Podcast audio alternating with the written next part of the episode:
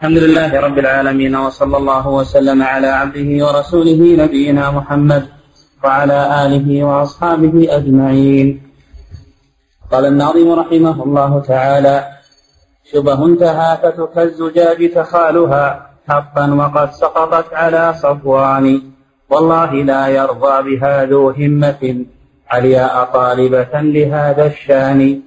فمثالها والله في قلب الفتى وثباتها في منبت الإيمان كالزرع ينبت حوله دغل فيمنعه النما فتراه ذا نقصان.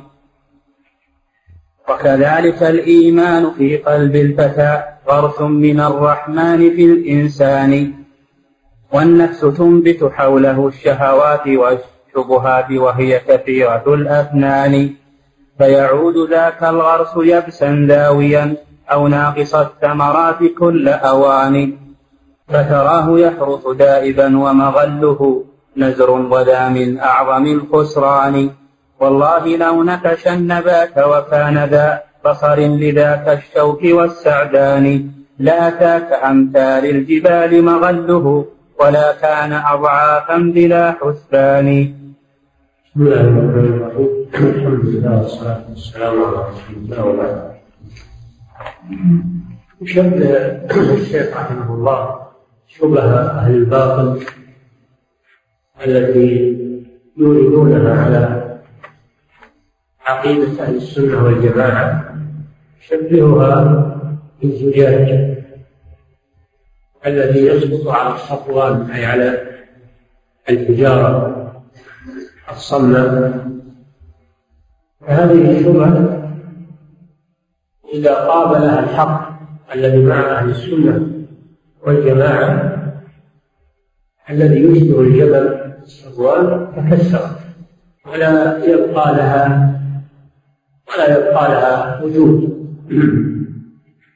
فهي إنما هي فريق زوقوه وروجوه ولكن إذا تقابل مع صخرة الحق تحقق هذه شبهة أهل الباطل دائما وابدا في كل زمان كل ما يعارض الحق في العقيدة أو في غيرها أو في المعاملات أو في أي شيء كل ما يعارض الحق من الشبه والحجج التي يدلي بها أهل الباطل فإنها تتحقق جميعا على صحة الحق. هذا تشبيه والتشبيه الثاني شبهها بما ينبت في الزرع ما ينبت في الزرع من النوابت القبولية لأن الزرع إذا إذا بذل ونبت ينبت معه نباتات يسمونها الطفيلية.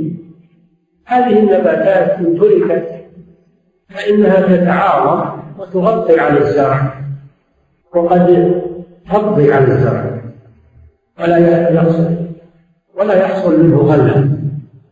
إما أن تجيب الزرع وإما أن تنقص غلة. أما إذا انتبه لها بهذه النباتات الطفيلية وابتلعت وأبيدت فإن الزرع يقوى ويثمر ويوغد غلة طيبة. هكذا مذاهب أهل الباطل وشبههم مثل النباتات الطفيلية التي تنبت مع الزروع. يجب مراقبتها ومراعاتها والعمل على إزالتها وإتلافها وأن لا يغفل المزارع عنها. والمزارع هنا هم العلماء هم الذين يعرفون هذه الآفات وهذه ويعرفون ما يضادها وما يقضي عليها. يجب العناية بهذا الأمر. فإذا نكشها يعني أزالها وإلا فإنها تصبح ذات أطفال وأبناء وتغطي على الزرع بل تصبح ذات شوك شوك السعدان والنباتات الشوكية فتشوه منظر الزرع وتغمره فهذا مثل آخر لشبه أهل الباطل نعم. فصل. هذا وليس الطعن بالإطلاق فيها كلها فعل الجهول الجاني بل بالتي قد خالفت قول الرسول ومحكم الإيمان والفرقان. ليس كلام في حجج المخالفين. ليس معنى هذا كل حجج المخالفين تكون باطلة. قد يكون فيها شيء من الحق ويقبل ما فيها من الحق ويرد ما فيها من الباطل. هذه طريقة أهل السنة والجماعة مع خصومهم أنهم لا يردون كل ما مع الخصوم بل ينظرون فيه ما كان فيه من حق قبلوه وما كان فيه من باطل ردوه وأبطلوه النبي صلى الله عليه وسلم كما تعلمون قبل مقالة اليهود في بعض الأمور مثل اليهودي الذي جاء وقال إنكم تشركون تقولون ما شاء الله وشاء محمد. يقولون والكعبة. أمرهم النبي صلى الله عليه وسلم أن يقولوا ما شاء الله وحده وأن يقولوا ورب الكعبة. النبي صلى الله عليه وسلم قبل الحق. من العدو الذي هو أشد الأعداء. واليهودي ما جاء يريد الحق وإنما جاء يريد يريد بذلك عيب المسلمين وعيب ما جاء به الرسول صلى الله عليه وسلم. لكن الرسول لم يحمله ذلك على المعاندة وعلى رد الحق. فأهل العلم كذلك ينظرون ما مع خصومهم وما كان فيه من حق قبلوه والحق ضالة المؤمن. وما كان فيه من باطل ردوه بخلاف العكس خلاف أهل الباطل. أهل الباطل يردون كل ما مع أهل الحق. أهل الباطل يردون كل ما مع أهل الحق. يحملهم الحقد والحسد. أن يردوا كل ما مع أهل الحق كما فعل اليهود مع الرسول صلى الله عليه وسلم. ومع غيره من الأنبياء. فإنهم يردون كل ما معهم من الحق أو كلما جاءكم رسول بما لا تهوى أنفسكم استكبرتم ففريقا كذبتم وفريقا تقتلون يردون الحق كله ويحملهم ذلك إما على تكذيب الرسل وإما على قتلهم من قدروا على قتلهم. هذه طريقة أهل الباطل نعم. بل بالتي قد خالفت قول الرسول ومحكم الإيمان. هذا, وليس الطعن بالإطلاق فيها كلها فعل الجهول الجاني. نعم يعني كما يفعل أهل الباطل أنهم يردون كل مع أهل الحق ويرفضونه دون نظر وبدون تبصر. بل بالتي قد خالفت قول الرسول ومحكم الإيمان والفرقان. أما التي التي لا تخالف قول الرسول ولا تخالف المحكم من القرآن المحكم غير المتشابه من القرآن والسنة فإنهم يقبلونه. وإن كان الذي ذكره وجاهون خصومه لأن هدفهم الحق.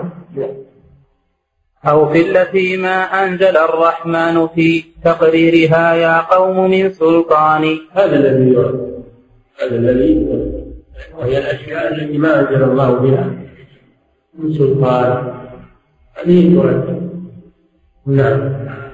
فهي التي كم عطلت من سنة بل قد عطلت فهي التي كم عطلت من سنة بل عطلت من محكم القرآن.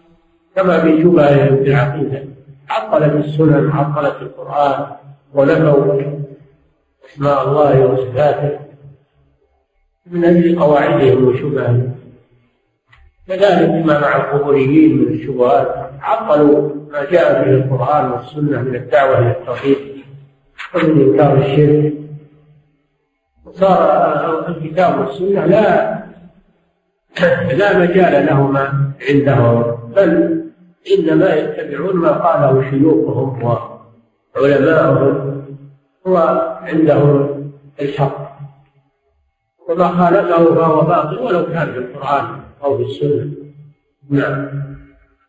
هذا ونرجو أن واضعها فلا يعدوه أجر أو له أجران. نعم لما ذكر رحمه الله أن إنما مع الناس من قواعد وشبه وحجج. ترد ما خالف القرآن والسنة يرد ويترك سواء كانوا من الفقهاء أو كانوا من علماء الكلام أو من غيرهم. فما خالف الدليل يرد في الفقه أو في العقائد أو في المعاملات أو غيرها. لكن إذا كان الذين ذكروا هذه القواعد ذكروها عن اجتهاد وعن حسن قصد فإننا مع ردنا لها نعتذر لهم نعتذر لهم لأنهم مجتهدون يريدون الحق ولكن لم يوفقوا. والنبي صلى الله عليه وسلم يقول إذا اجتهد الحاكم فأصاب فله أجران وإذا اجتهد فأخطأ فله أجر. فنحن معه إذا وجدنا ما ما قالوه عن اجتهاد وعن تحدي للحق ولم يقصدوا من وراء ما قالوه مخالفة للكتاب والسنة فهؤلاء مع ردنا لما قالوه فإننا نعتذر لهم. وهذه قاعدة عظيمة ينبغي لطلبة العلم أن يسيروا عليها. لأن بعض طلبة العلم يتهجمون على الفقهاء يتهجمون على العلماء إذا أدركوا منهم خطأ تهجموا عليهم واتهموهم بعقائدهم وقالوا فيهم ما قالوا. هذا لا يجوز. يجب الاعتذار لأهل العلم وأهل الاجتهاد أما من وضع هذه الأشياء متعمدا ويريد أن يستغني بها عن القرآن والسنة وهو يعلم أنها خطأ هذا لا لا, لا احترام له ولا اعتذار له. يجب أن يفرق بين الفريقين. من قصده الاجتهاد وتحري الحق ولم يوفق له فهذا يعتذر له ويستغفر له. لا من عالم إلا وله اخطاء حتى الائمه الكبار ما هم معصومون ليسوا معصومين. وهم يعترفون بهذا. إذا خالفت أقوالنا قول الرسول صلى الله عليه وسلم فاتركوا أقوالنا لقول الرسول. هذا معنى كلامهم جميعا. أما من عالم وقصده الاستغناء عن الكتاب والسنة ووضع هذه الأمور متعمدا هذا لا احترام له ولا عذر نعم لأنه يريد الضلال ما هو يريد الحق. نعم. هذا ونرجو أن واضعها فلا يعدوه أجر أو له أجران. أجر للأخطأ وأجران للأصاب لأن هذا له الحق. فإن أصابه له أجران أجر الاجتهاد وأجر الإصابة. وإن أصاب له أجر واحد فهو أجر الاجتهاد. وهذا مأخوذ من قول الرسول صلى الله عليه وسلم إذا اجتهد الحاكم فأصاب فله أجران.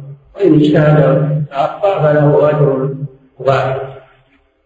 فهذا أمر يجب التفطن له عند رد أقوال المخالفين.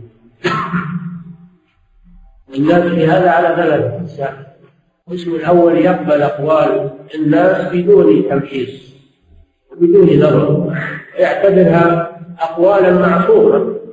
ولو خالفت الكتاب والسنة. وهذا شأن المتعصبين والمقلدين التقليد الأعمى. هذا طرف الطرف الثاني من يرفضها كلية ولا يلتفت إليها بما فيها من حق وباطل. ويتهجم على على العلماء. وهذا أيضا مرفوض. وهو نقيض الأول. أما الوسط فهم الذين ينظرون في هذه الأقوال وهذه القواعد ويعرضونها على الكتاب والسنة فما وافق الكتاب والسنة أخذوا به وما خالف الكتاب والسنة تركوه واعتذروا لصاحبه. ولم يتهجموا عليه ويتهمون وهو معروف أنه من أهل العقيدة ومن أهل الدين ومن أهل العلم ولكنه اخطا من غير قصد. هذا يجب احترامه. أما من عرف أنه لا يريد الحق وإنما يريد المجادلة بالباطل ويريد إضلال الناس. هذا لا لا حرمة له ولا لأقواله ويجب تعلية كلامه وتعلية ما هو عليه من الباطل حتى يحذره الناس ولا يغترون يجب أن طالب العلم يعرف هذا. نعم. هذا ونرجو أن واضعها فلا يعدوه أجر أو له أجران. إذ قال مبلغ علمه من إذ قال مبلغ علمه من غيره جاء بالقبول له على الإنسان. قال مبلغ علمه يعني هذا أنه هذا اللي يعلم وهذا الذي أدى إليه اجتهاده وقصده الحق لكنه ما وفق للوصول إليه فهذا يعتبر له ويترحم عليه. لكن لا يقبل منه ما خالف الدليل. وإن كان من كبار الأئمة. كل يوقل من قوله يقول الإمام مالك رحمه الله كل يوقل من قوله ويترك إلا صاحب هذا القبر يعني رسول الله صلى الله عليه وسلم. نعم. إذ قال مبلغ علمه من غير جاء بالقبول له على إنسان. يعني ما فرض رأيه على الناس. فرض رأيه على الناس الأئمة رحمهم الله ما فرض الآراء على الناس. بل أبدوا اجتهادهم. أبدوا اجتهادهم. لم يفرضوه على الناس. بل يفرضون على الناس اتباع الكتاب والسنة. هذا الذي يقصون به. نعم. بل قد نهانا عن قبول كلامه نصا بتقليد بلا برهان. نهونا عن قبول كلامه من غير ان نعرف الدليل الذي استندوا إليه نهونا عن ذلك. وامرنا بالفقه مشهوره رحمه الله. الإمام أبو حنيفة والإمام مالك والإمام الشافعي والإمام أحمد وغيرهم من الأئمة أقوالهم في هذا معروفة أنهم يوصون باتباع الكتاب والسنة ويوصون بترك ما خالف الكتاب والسنة من أقوالهم ولا يتعصبون لأقوالهم. ولا يجدون في ذلك غضاضة على أنفسهم. لا يجدون في ذلك. بل يفرحون بهذا نعم. وكذاك أوصانا بتقديم النصوص عليه من خبر ومن قرآن. كل إمام كل إمام من أئمة أهل السنة فإنه يوصينا بتقديم النصوص. من خبر يعني من الحديث ومن القرآن. تقديم النصوص. كل إمام من أئمة أهل السنة المعتبرين هذه وصيته. نعم. نصح العباد بذا وخلص نفسه عند السؤال لها من الديان. نعم لأنه يتقي الله ويخاف من الله. وهو نصح للعباد انهم ما يقلدون على خطأ وبرأ ذمته أمام الله سبحانه وتعالى إذا سأله يوم القيامة برأ ذمته أما الذي لا يخاف الله عز وجل فإنه بالعكس يتحمل اوزار الناس الذين اتبعوا أمام الله سبحانه وتعالى ليحملوا اوزارهم كاملة يوم القيامة ومن أوزار الذين يضلونهم بغير علم ألا ساء ما يزرون. نعم. والخوف كل الخوف فهو على الذي ترك النصوص لأجل قول فلان. هذا هو الذي يخاف عليه يعني يقدم قول فلان على النصوص. هذا هو الذي يخاف عليه من الضلال يخاف عليه من الزيغ والخروج من الدين. نعم كما قال الله تعالى فليحذر الذين يخالفون عن أمره أن تصيبهم فتنة أو يصيبهم عذاب أليم. تصيبهم فتنة عقوبة في قلوبهم. أو عذاب أليم في أبدانهم بالقتل والضرب والتشريد وغير ذلك مما يقع من العقوبات والجوع والخوف وغير ذلك. نتيجة رفض قول الرسول صلى الله عليه وسلم والأخذ بقول غيره. لا يسلم من العقوبتين أو إحداهما العقوبة في قلبه والعقوبة في نفسه وماله. نعم. وإذا بغى الإحسان أولها بما لو قاله خصم له ذو شان. إما أن يبلغها ويتركها وإما أن يؤولها. شاء عجز عن ردها راح يفسرها بغير تفسيرها. علشان تتوافق مع قولها ومع قول من يقلده هذا أيضا ضلال. تفسير النصوص بغير معناها من أجل أن توافق مذهبك أو مذهب من تقلده هذا ضلال والعياذ بالله. نصوص تفسر بمعناها الصحيح. ولو قال قول أو قول غيره. هذا الذي يتقي الله سبحانه وتعالى. وما أكثر من يفعل هذا الفعل القبيح. إذا عارضتهم النصوص وعجزوا عن جهودها هم بالأول يكذبونها ما استطاعوا. فإذا لم يستطيعوا تكذيبها لأنها واضحة وموجودة راحوا يؤولونها. يعني يفسرونها بغير معناها الصحيح علشان تتوافق مع أقوالهم أو أقوال أئمتهم نعم. وإذا بغى الإحسان أولها بما لو قاله خصم له ذو شان لرماه بالداء العضال مناديا. بفساد ما قد قاله بأذان. وينصر قول من يهوى ويرد قول من يخالف رأيه ولو كان هو الحق. ولو كان قائله لا شأن في الإسلام وإمام من الأئمة يرفض هذا. ويأخذ القول الباطل ولو كان قائله ليس له شأن وليس له خبرة ليس من أهل العلم لأنه يوافق هواه. وهذا واضح في الناس الآن. إذا قلت لهم قال الأئمة كذا قال الإمام أحمد قال الشافعي قال الإمام ابن تيمية ابن القيم يقولون لك لا لكن المفتي فلان في العصر الحاضر يقول كذا وكذا. وهذا هو المجتهد يسمونه مجتهد العصر.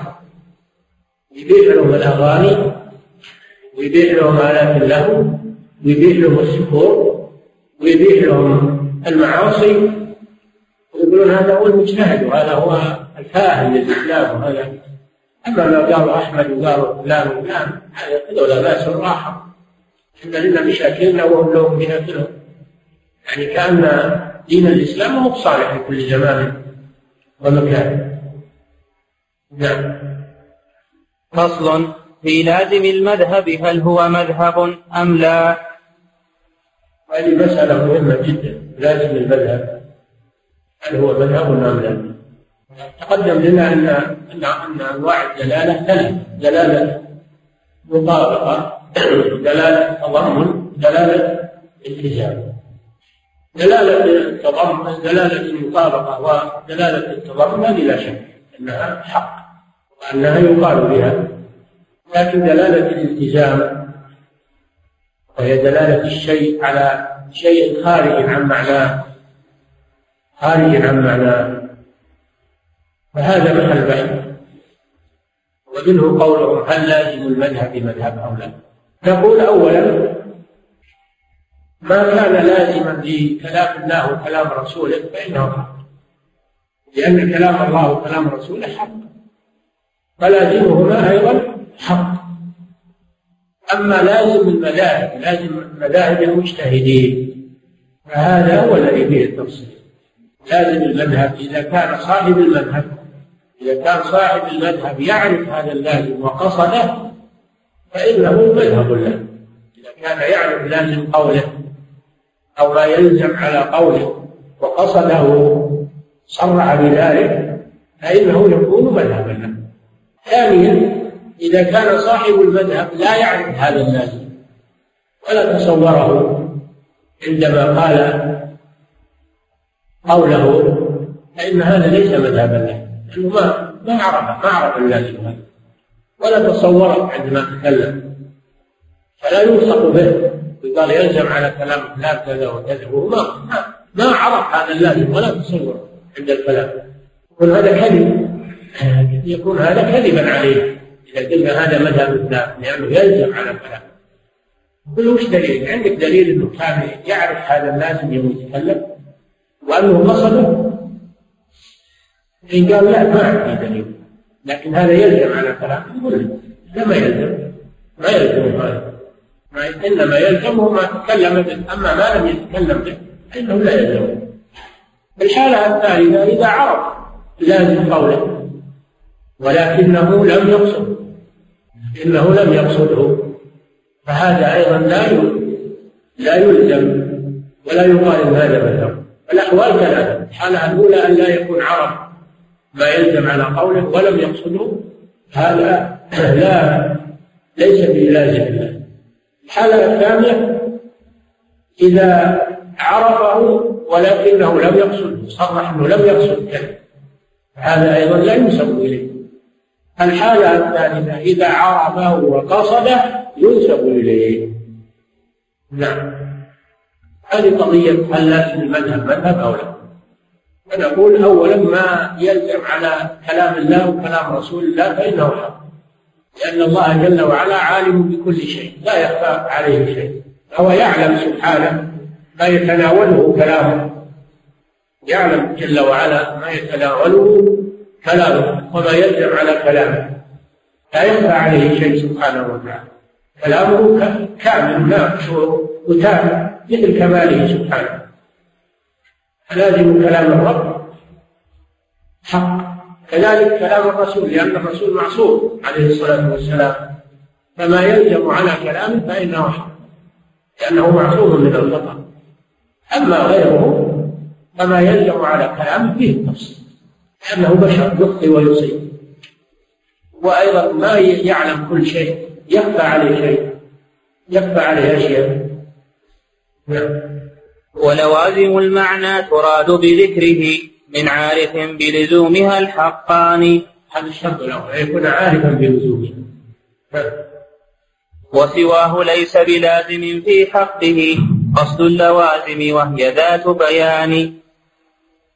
إذ كان كان يعلم ما يلزم على كلامه فهذا حق. ولازم كلامه حق. وهو الله جل وعلا. ورسوله صلى الله عليه وسلم. أما غيره فإنه يعلم شيء يجهل أشياء قد يعلم ما يلزم على كلامه لكن ينسى. أو يعلمه ولا يقصده. أو لا يعلمه أصلا. نحن لا نلزم الناس بأشياء لم يقولوها. يقول هذا يلزم على كلامه. نعم. ولوازم المعنى تراد بذكره. من عارف بلزومها الحقان. هو الله جل وعلا أو رسوله صلى الله عليه وسلم. نعم. وسواه ليس بلازم في حقه قصد اللوازم وهي ذات بيان. إذ قد يكون لزومها المجهول أو قد كان يعلمه بلا نكران. إما أن يكون إنه جاهل بما يلزم لا تصور أصلا وإما أن يكون يعلم ما يلزم على كلامه لكن نسي وجهل عنه. وإما أن يكون ما نسي ولا جهل لكنه صرح بأنه لم يقصد هذا اللازم نعم. إذ قد يكون لزومها المجهول أو قد كان يعلمه بلا نكران لكن عرته غفلة بلزومها إذ كان ذا سهو وذا نسيان. الإنسان يتكلم أحيانا وهو ما يتصور ما يلزم على كلامه. ولا يتناوله كلامه فكيف يلزمه بشيء لم يتصوره؟ ولم يعلم به. نعم. ولذاك لم يك لازما لمذاهب العلماء مذهبهم بلا برهان. ولذاك. ولذاك لم يك لازما لمذاهب العلماء مذهبهم بلا برهان. نعم. ولذلك لا نقول لازم المذهب مذهب على الإطلاق. ما نقول إن لازم المذهب مذهب على الإطلاق. لا بد من هذا التفصيل. نعم. فالمقدمون على حكاية ذاك مذهبهم أولو جهل مع العدوان. الذين يلزمون العلماء بلوازم مذاهبهم هؤلاء معتدون. معتدون على العلماء ومتقولون عليهم. نعم. لا فرق بين ظهوره وخفائه قد يذهلون عن اللزوم الداني. سيما إذا ما كان ليس بلازم لكن يظن لزومه بجنان. لا تشهدوا بالزور ويلكم على ما تلزمون شهادة البهتان. لا تشهدوا لا تشهدوا بالزور ويلكم على ما تلزمون شهادة البهتان. لا تلزمون الأئمة بأشياء ما صرحوا بها. أشياء ما صرحوا بها. لا تلزمونهم بها إلا إذا كان عندكم دليل على أنهم قصدوها. عندكم دليل على أنهم يعرفون أولا. ثم دليل آخر على أنهم قصدوها. حينئذ تقولون لازم مذهبهم مذهب. لأنهم عرفوها وقصدوها. نعم. بخلاف لازم ما يقول إلهنا ونبينا. نعم أما ما يلزم على كلام الله كلام الرسول فإنه حق. لأن الله عالم بكل شيء ولا يجهل سبحانه ولا ينسى. خلاف المخلوق غير المعصوم فإنه يجهل كثيرا ولو علم ينسى يجهل أمزم الناس بأشياء لم يصرحوا بها ولم يقولوا بها.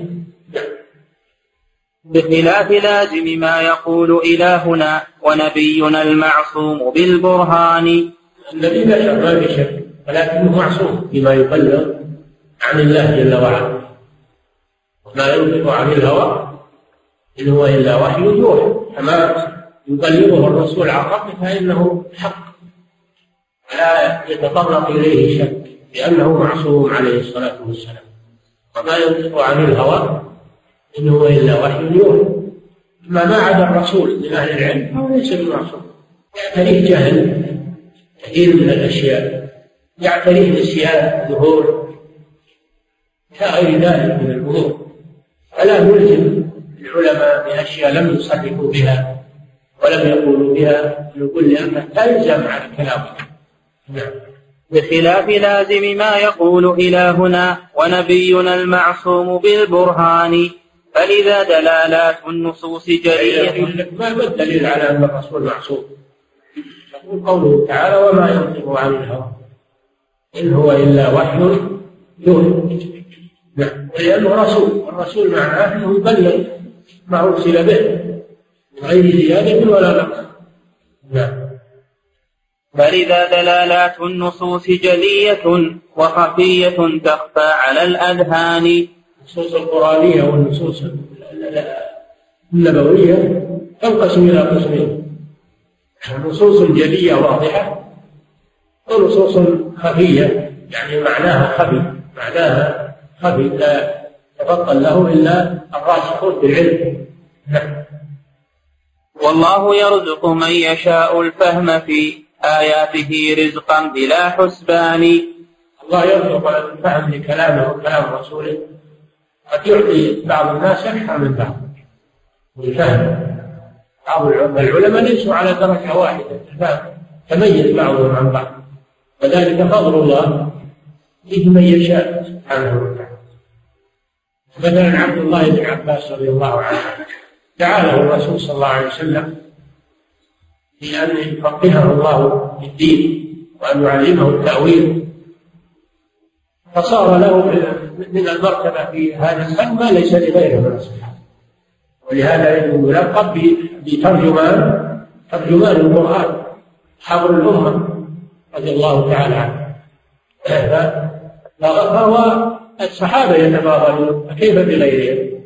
في الفهم كل يأتيه الله على قدر ما شاء سبحانه وتعالى. والله أعلم بمن يصلح لهذا الفهم ومن لا يصلح يعطي كلا على حسب على حسب مقدرته على حسب فهمه. نعم. والله جل وعلا يقول وفوق كل ذي علم عليم. نعم. واحذر حكايات لأرباب الكلام عن الخصوم كثيرة الهذيان فحكوا بما ظنوه يلزمهم فقالوا ذاك مذهبهم بلا برهان. مثل قولهم إن إثبات الصفات يلزم منه التجسيم وسموا أهل السنة مجسمين. هذا اللازم باطل ما قال به أهل السنة. أهل السنة يقولون نحن نثبت ما أثبته الله لنفسه وما أثبته لرسوله وأما الجسم فهذا ما جاء في اثباته ولا في كتاب ولا سنة.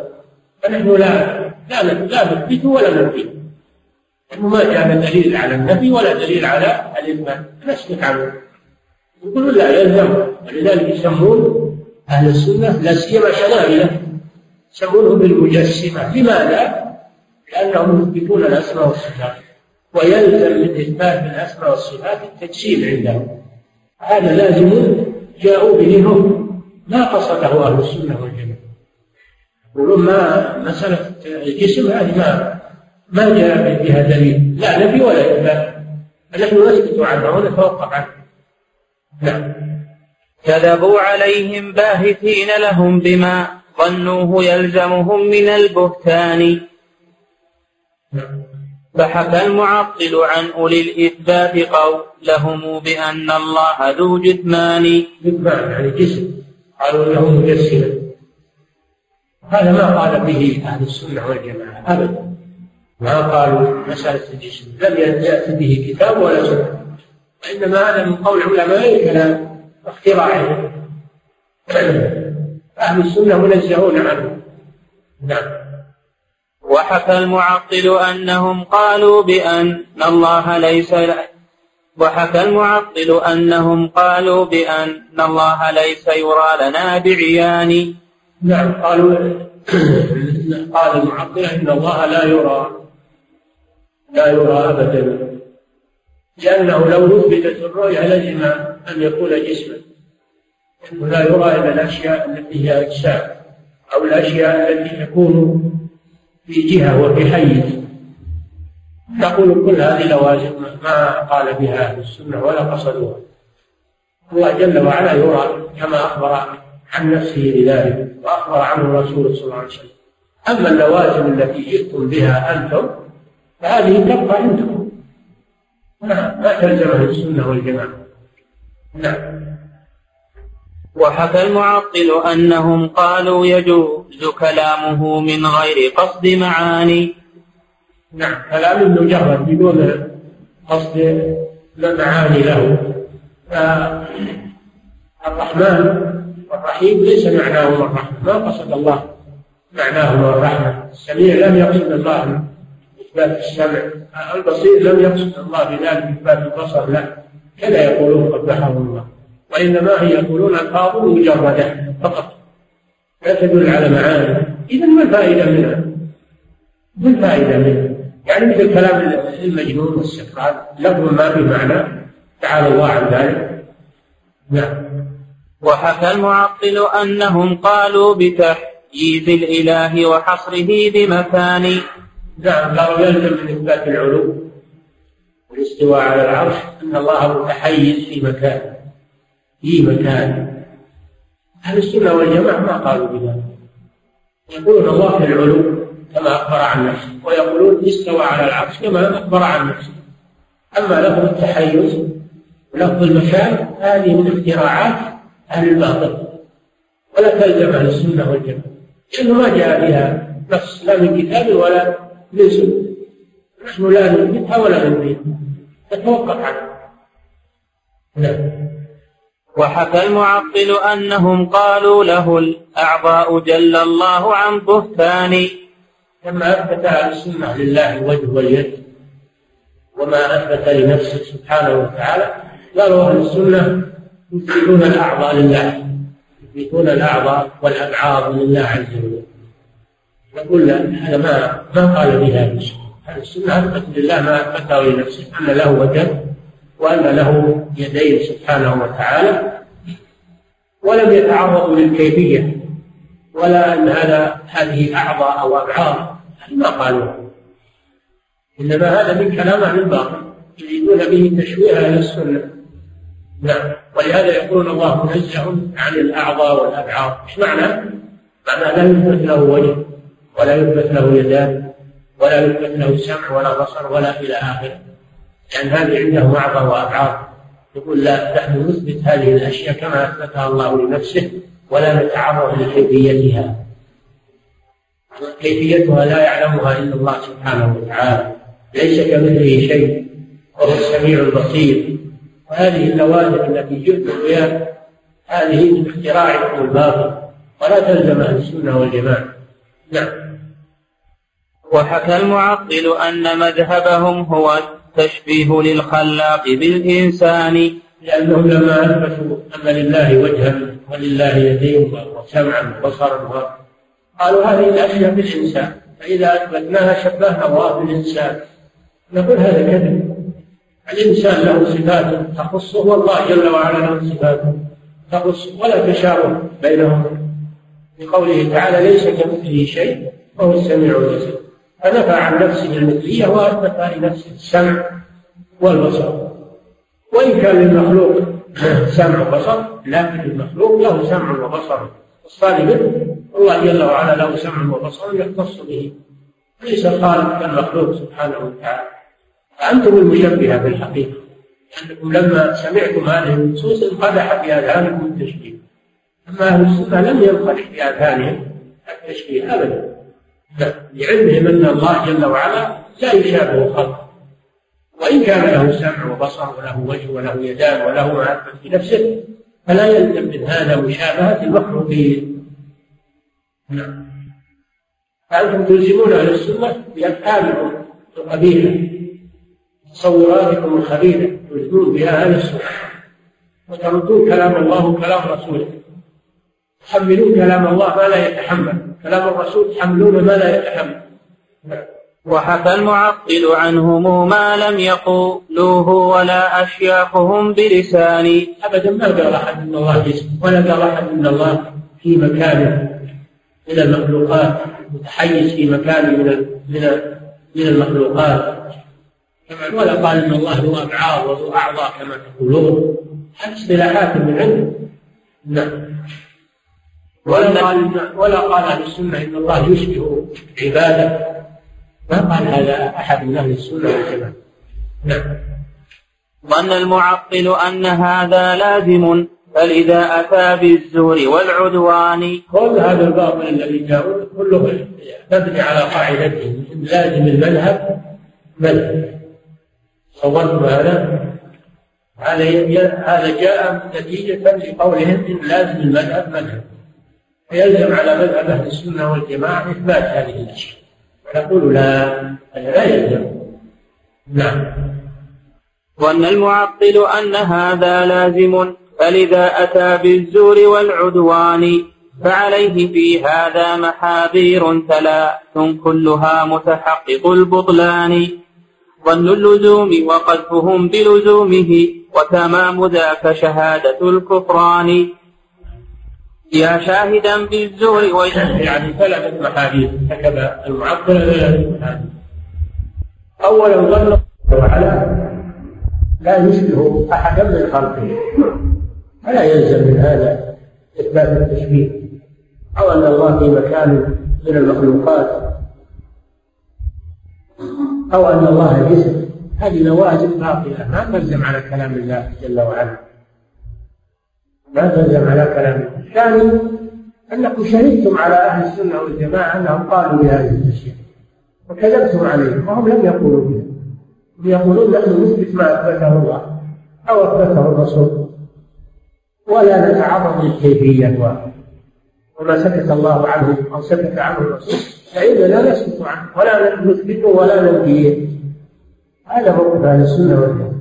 أنتم كذبتم عليه شهدتم عليه شهادة زور فعليه في هذا محاذير ثلاث كلها متحقق البطلان. ظن اللزوم وقذفهم بلزومه وتمام ذاك شهادة الكفران.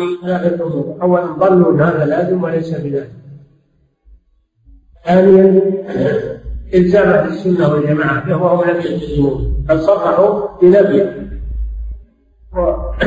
وتوقف عدم الكلام. الثالث أنهم شهدوا على أهل السنة أنهم قالوا بهذه الأشياء. شهادة سوء أنت لما تشهد أن فلان قال كذا وكذا وهو ما قال. ما تكون شهادة صحيحة ولا زور ها؟ إذا قلت أن فلان قال كذا وكذا وهو ما قال. إيش تكون شهادة؟ شهادة زور أنتم قلتوا إن إن أهل السنة قالوا هذا وهم ما قالوا. إذا شهادة شهادة زور والعياذ بالله. نعم.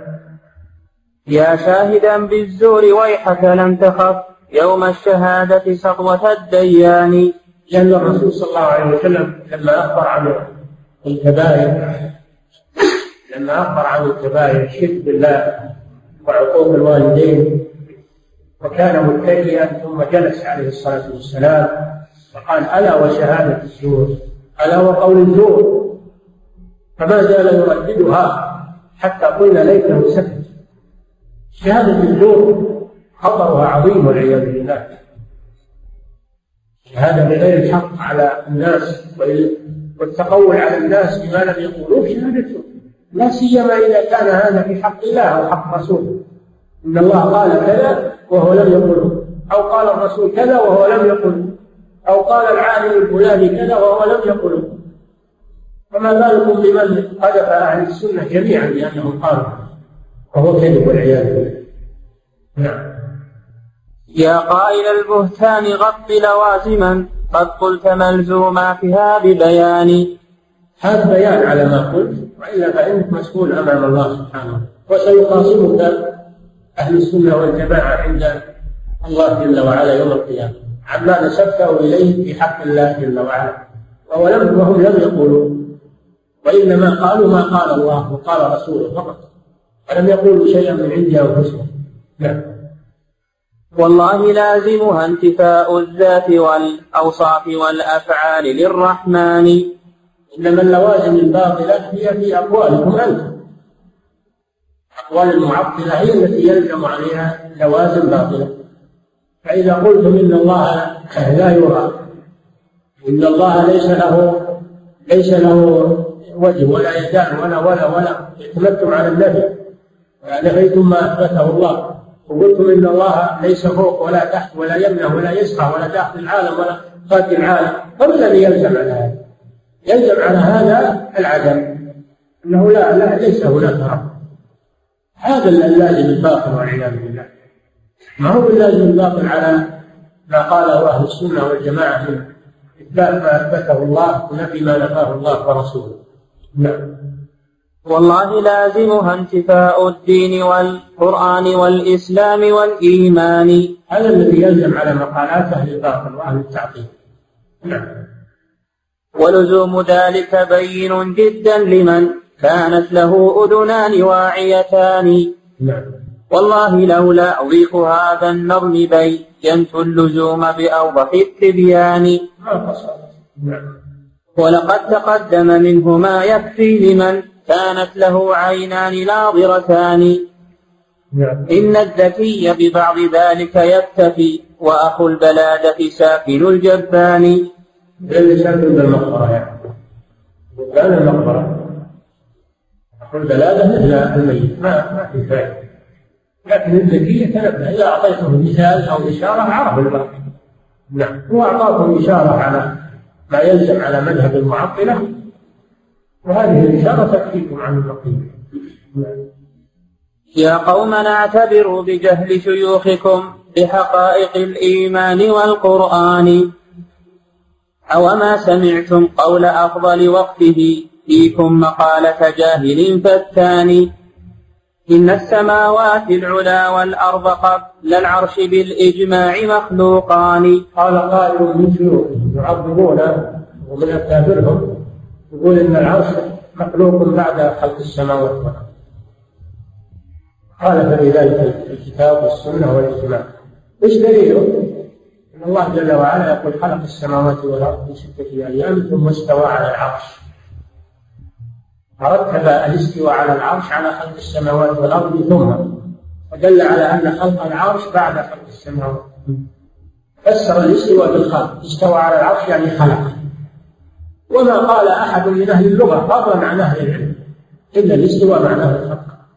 الاستواء غير الخلق. وأيضا هذا يخالف قوله تعالى هو هو الذي خلق السماوات والأرض في ستة أيام وكان عرشه وكان عرشه على الماء. كان عرشه على الماء. هذا في سورة أول سورة هود فبين سبحانه أن عرشه سابق على خلق السماوات والأرض. وبين ذلك الرسول صلى الله عليه وسلم بقوله إن الله لما خلق القلم قال له اكتب قال ما اكتب قال اكتب ما هو؟ كائن إلى يوم القيامة. فكتب في اللوح المحفوظ كل شيء وكان ذلك قبل خلق السماوات والأرض بخمسين ألف سنة. خمسين ألف سنة. العرش مخلوق قبل السماوات والأرض بخمسين بل بل القلم القلم مخلوق قبل السماوات والأرض بخمسين ألف سنة. وأما العرش فلا يعلم متى خلق إلا الله جل وعلا. وكان عرشه على الماء. هذا الذي يعتبرونه من كبار أئمتهم هذه مخالفه هذا يقلد مثل هذا يقلد مثل هذا يؤخذ بكلامه فإذا كان هذا من كبار أئمتهم فما بالكم بغيره. يفسر كلام الله بغير معنى.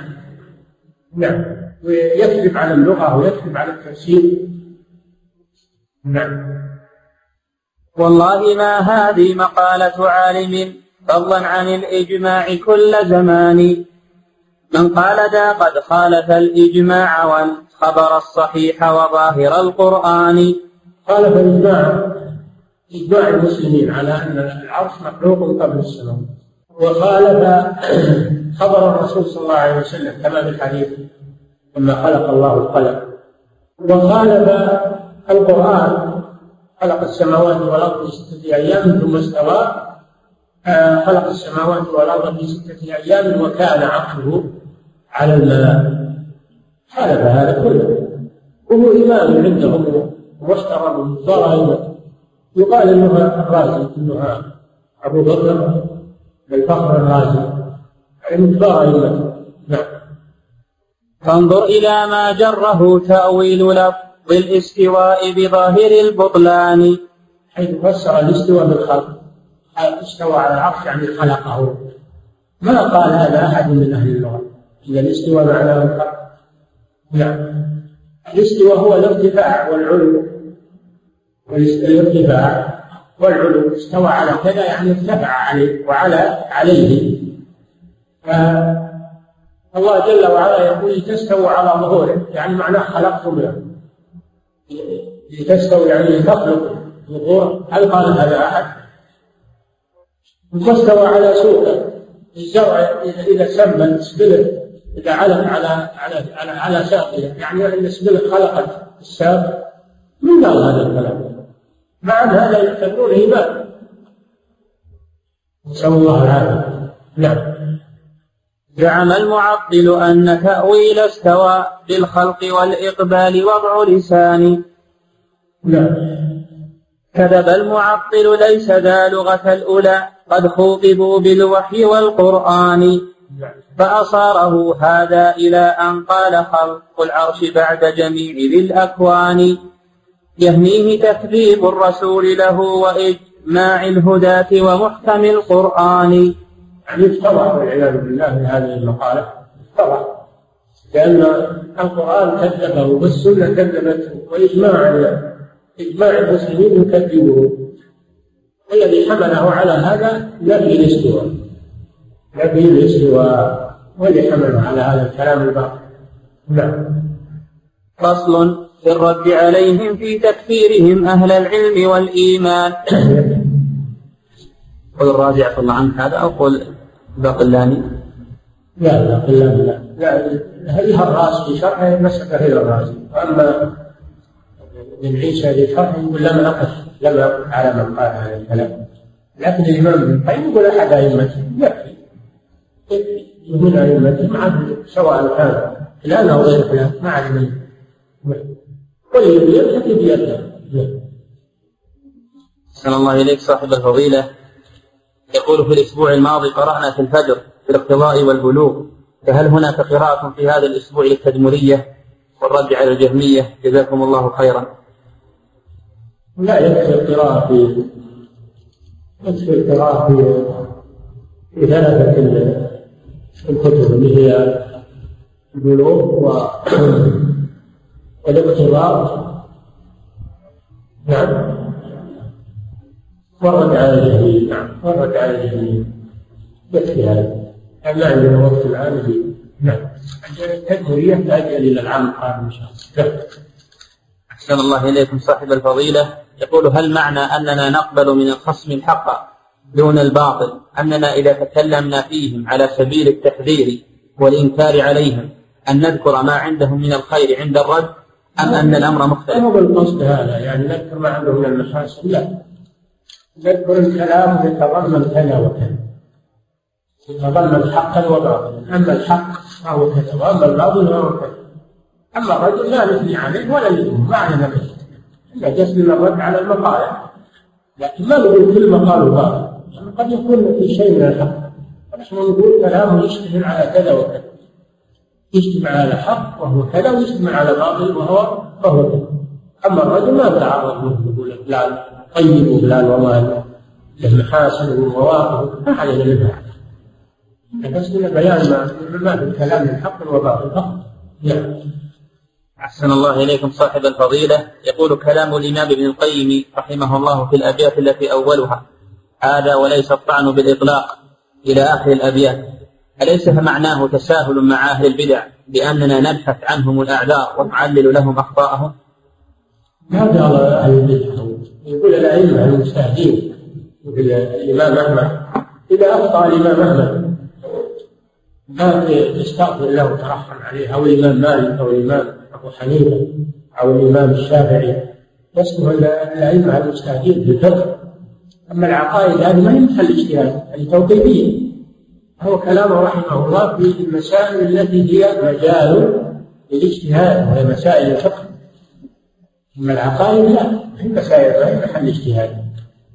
هي نص تتبع النص ولا معناه الإفضال خالف النص. نعم. أحسن الله إليكم صاحب الفضيلة. ما رأيكم بأقوال الإمام المبجل ناصر السنة وقامع البدعة أحمد بن حنبل في أبي حنيفة التي ذكرها ابنه عبد الله في السنة وذكرها الخطيب البغدادي في تاريخه؟ فهل نرد أقوال الإمام أحمد؟ حفيدون بالصواب؟ نسكت عنها ولا نبحث الواجب أنها تترك وأنها لا تبحث ولا تنشر الواجب أنها لا تنشر لأنها أخبار والله أعلم. ولا لنا مصلحة في نشرها. ترويجها. تبقى في كتبها في مكانها. نحن لا نتناقلها ونقراها في المجالس ونعلنها على الناس. تبقى في الكتب التي هي فيها ويتحملها من من كتبها.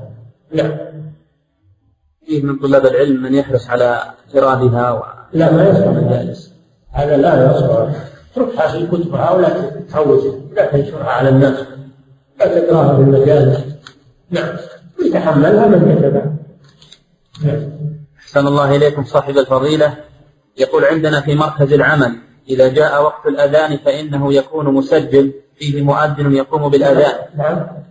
يقول أحسن الله إليك. عندنا في مركز العمل إذا جاء وقت الأذان فإنه يكون مسجل فيه مؤذن يقوم بالأذان.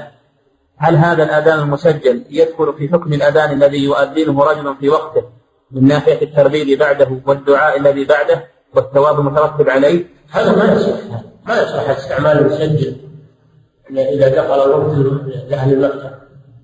ولا يأتي السنة ولا يأتي الواجب إذا كان الأذان يجب. ما يأتي هذا الشريط هذا. يعني بلغ العجز بكم إلى ما يكون واحد منكم يحتسب الأجر ويأذن يحتسب الأجر يقول شريط ما يصلح أبدا. وما يفعله بعض الدوائر من جعل شريط هذا غلط. وهذا تعطيل للأذان يمكن بعد يسوي المساجد يمكن على شوي شوي. يحطون شريط في المساجد خلاص. والإمام يصير شريط ينتهي. حول ولا قوة إلا تعطل الشرائع وعطل السنن ويكتب بلا شيء أحسن الله إليكم صاحب الفضيلة. ما صحة حديث من مسح على رأس اليتيم فإن له بكل شعرة حسنة. حسب علمه صحيح مسح على رأس اليتيم في سائر المحل هذا فيه أجر عظيم. حديث حسب علمه مكان. في هذا يعني لأنه مسح عطف رحمة شفقة. نعم. أحسن الله إليكم صاحب الفضيلة. ما حكم قول القائل والمتحابين بنور الله؟ فهل في هذه العبارة شيء؟ نعم في هذا اللفظ لكن حابين في جلال الله نعم. حابين في جلال الله أو المتحابين في الله. حابين في الله هذا الذي ورد. أحسن الله. في والمتزاورين في والمتبادلين في يقول الله جل وعلا المحبة في الله والمحبة في جلال الله هذا وارد أما في نور الله نعم أحسن الله إليكم صاحب الفضيلة. بعض الناس لا يكفر الرافضة فكيف نقنعهم علما بأننا سقنا لهم بعض أقوال أهل العلم؟ ما مصلحة في هذه المسألة. يشتغل بهذا الأمر يترك هذا الأمر لأهل العلم. يترك هذا الأمر لأهل العلم. إذا جاء بحاجه موجب يبين. ما جاء بحاجه ولا موجب يترك هذا الشيء. نعم. بما يترتب عليه من الاضرار يترتب عليه آه النزاعات والأشياء التي لا تحمد عقباها نعم. أحسن الله إليكم صاحب الفضيلة. ما حكم استخدام جلود السباع مع الشعر بعد دبغها؟ بعد دبغها. مثل جلد الثعلب حين يدبغ ويباع. لا يجوز استعمال جلود السباع ولو دبغ ما يجوز. ولا يطهرها الدبغ على الصحيح. لا يجوز استعمال جلود السباع أما الثعلب على رأي من يرى أنه يباح أكله من الفقهاء فلا بأس. أما على رأي من يرى أنه يحرم فلا فلا يجوز جلد نعم. أحسن الله إليكم صاحب الفضيلة. هل تجتمع الأضحية مع الحج؟ وما دليل مالك رحمه الله في النهي عن ذلك؟ ابن القيم رحمه الله يقول يكفي الهدي. لأن المقصود في هذا اليوم حصول الهدي. فإذا ذبح الهدي يكفي عن الوصية قد يذبح هدي ويذبح وصية يكرر الذبح وش الثاني كله نسك كله نسك وكله عبادة فإذا ذبح الهدي يكفي عن الوصية هذا معنى ما ذكره ابن القيم رحمه الله. نعم. أظن عفى الله عنك أنا الشيخ عبد العزيز بن باز بسمية الجمع بين الأضحية والهدي. والله ما ما سمعته يقول بهذا الشيء. نعم. أحسن الله إليكم صاحب الفضيلة. هل تنصح طلاب العلم بقراءة تفسير الرازي؟ وهل قرأتموه كله؟ لا ننصح بقراءته على سبيل العمر لكن ننصح قراءة قراءته للمختصين الذين يريدون أن يعرفوا آه، أقوال علماء الكلام على كان الرد عليه توضيح ما عندهم من من الضلال. أما قراءة قراءة رغبة وقراءة فهذا لا يصح. خصوصا للمبتدئ نعم. أحسن الله إليكم. أشد منه أشد منه. الخطر هذا الزمخشري. هذا تفسير الزمخشري. هذا أشد منه أشد من كتاب الله. يعني في شتم وفي سب لأهل السنة. نعم. وهل قرأتموه؟ لكن لكن طالب العلم الذي يريد الاطلاع لا مانع انه يقرأ في الزمخشري يقرأ في غالب يقرأ في هذه الكتب من أجل المعرفه ما فيها من من دس وشبهات علشان التحذير منها والرد عليها. أنا اقرا في بعض الأحيان اقرا في بعض الأحيان لكن والله الواقع يضيق صدر الإنسان اذا قرا فيه يضيق صدر الإنسان اذا قرا فيه لكن يقرأها للحاجة. أو قراءة رغبة ومحبه نعم. أحسن الله إليكم صاحب الفضيلة. رجل حج ولم يسعى جاهلا. وآخر حج مفردا وسعى بدون طواف. فما حكمهما؟ رجل حج ولم يسعى. لكن عليه السعي. يرجع ويسعى. وإذا كان حصل منه جماع فإنه مع السعي يذبح في مكة يوزعها على الفقراء. أما إذا كان ما حصل منه جماع يكفي أنه يروح ويسعى ويطوف للوداع عندما يريد الخروج. نعم. والثاني والآخر حج مفردا وسعى بدون طواف. لازم عليه الطواف. طواف الإفاضة لازم عليه طواف الإفاضة يروح ويؤدي طواف الإفاضة وإن كان إذا حصل منه جماع فعليه فدية أيضا. نعم. لا ما يجوز لأنه تحلل من الإحرام برمي الجمرة حلق رأسه تحلل من الإحرام. نعم. قول بعض الفقهاء أنه يذهب يأتي بعمرة ثم يأتي. لهم لازم إن جاء العمرة ما صالح وما جاء يكفي يأتي مع بقي عليه من العشر نعم. أحسن الله إليكم صاحب الفضيلة يقول في صفة حج النبي صلى الله عليه وسلم أنه فعل الرمي ثم النحر ثم الحلق ثم تطيب وتحلل. وقول عائشة رضي الله عنها أنها قالت طيبت رسول الله صلى الله عليه وسلم بعد الرمي فكيف نجمع بين هذا وهذا علما بأنه حج مرة واحدة؟ عائشة طيبته بعد ما رمى وحلق. كنت طيب رسول الله صلى الله عليه وسلم. بإحرامه قبل أن يحرم ولحله قبل أن يطوف بالبيت قبل أن يطوف بالبيت. وهي طيبته بعد ما رمى وذبح الهدي وحلق رأسه عند ذلك لبس صلى الله عليه وسلم ثيابه وتطيب. نعم. وهو بعد الجمرة فقط. نعم. أحسن الله إليك. حصل في الحج العام هذا والعام الماضي والذي قبله تشويش على الناس في من ما أفاض في يوم العيد. حتى أمسى أنه يرجع حرما مثل ما كان. إيش توجيهه رحمة الله؟ المسألة أظهرها الألباني لأنه عثر على حديث. حديث يقول إنه إذا انسى ولم يقف طواف الإفاضة يعود محرما فراح ينشر على الناس ويكتب عليه فتوى. والذي سمعته من سماحه الشيخ الله يرحمه. بن باز يقول هذا حديث شاذ. هذا حديث شاذ. لا عمل عليه. نعم ومن تحلل عفى الله عنك يوم العيد بفعل واحد. هذا لا يجوز. هذا لا يجوز. حلل بفعل شيء واحد. لازم من شيئين إما الرمي والحلق أو الرمي والطواف. نعم. ما يفعل شيء واحد فقط هذا لا لا يجوز. وفي جميع المناسك التي بايدينا أن التحلل لا يحصل إلا اثنين من ثلاثة. اثنين من ثلاثة. ما أحد منهم قال في واحد. نعم. إذا عثر بعض الناس يحب التشويش إذا عثر على قول لبعض أهل العلم أو عثر على حديث الشاذ راح ياتي فيه معلق ويظهر للناس ويشوش على الناس. نعم. أحسن الله إليكم. أيضا إذاعة فتوى شيخ الإسلام أن المتمتع يكفيه سعي واحد. هذا غلط. هذا غلط. ولو كان قال به شيخ الإسلام رحمه الله هذا غلط لا شك. ولا المتمتع عليه طوافان وسعيان طواف وسعي للعمرة وطواف وسعي للحج. بل عند الحنفية حتى القارن يقولون القارن عليه طوافان وسعيان إذا كان فمسألة ما عليه إلا سعي واحد هذا غلط نعم. ها؟ المولد موسوعة يذكر الأقوال هم معناه الفتوى ويذكر الأقوال فقط. لا ما هو هذا ما هو كل المناسك التي تتمثل شيخ الإسلام ابن تيمية مع تحديه الدليل وتحديه الراجح يقول لا يتحلل إلا باثنين من هذه. نعم. كل نروح نجيب قول نشوش به على الناس. الناس يعني إحنا الذي نرد الناس عن الخطأ. إذا أنه فعل الاثنين من ثلاثة فهو أحوط له إذا فعل واحد فهو كثير من العلماء يقول أخطاء ولماذا نروح نشوش على الناس؟ علشان يقولون اللي فعلوا ولا مطلع ليس الله تعالى أعلم. صلى الله وسلم على نبينا محمد وعلى آله وصحبه.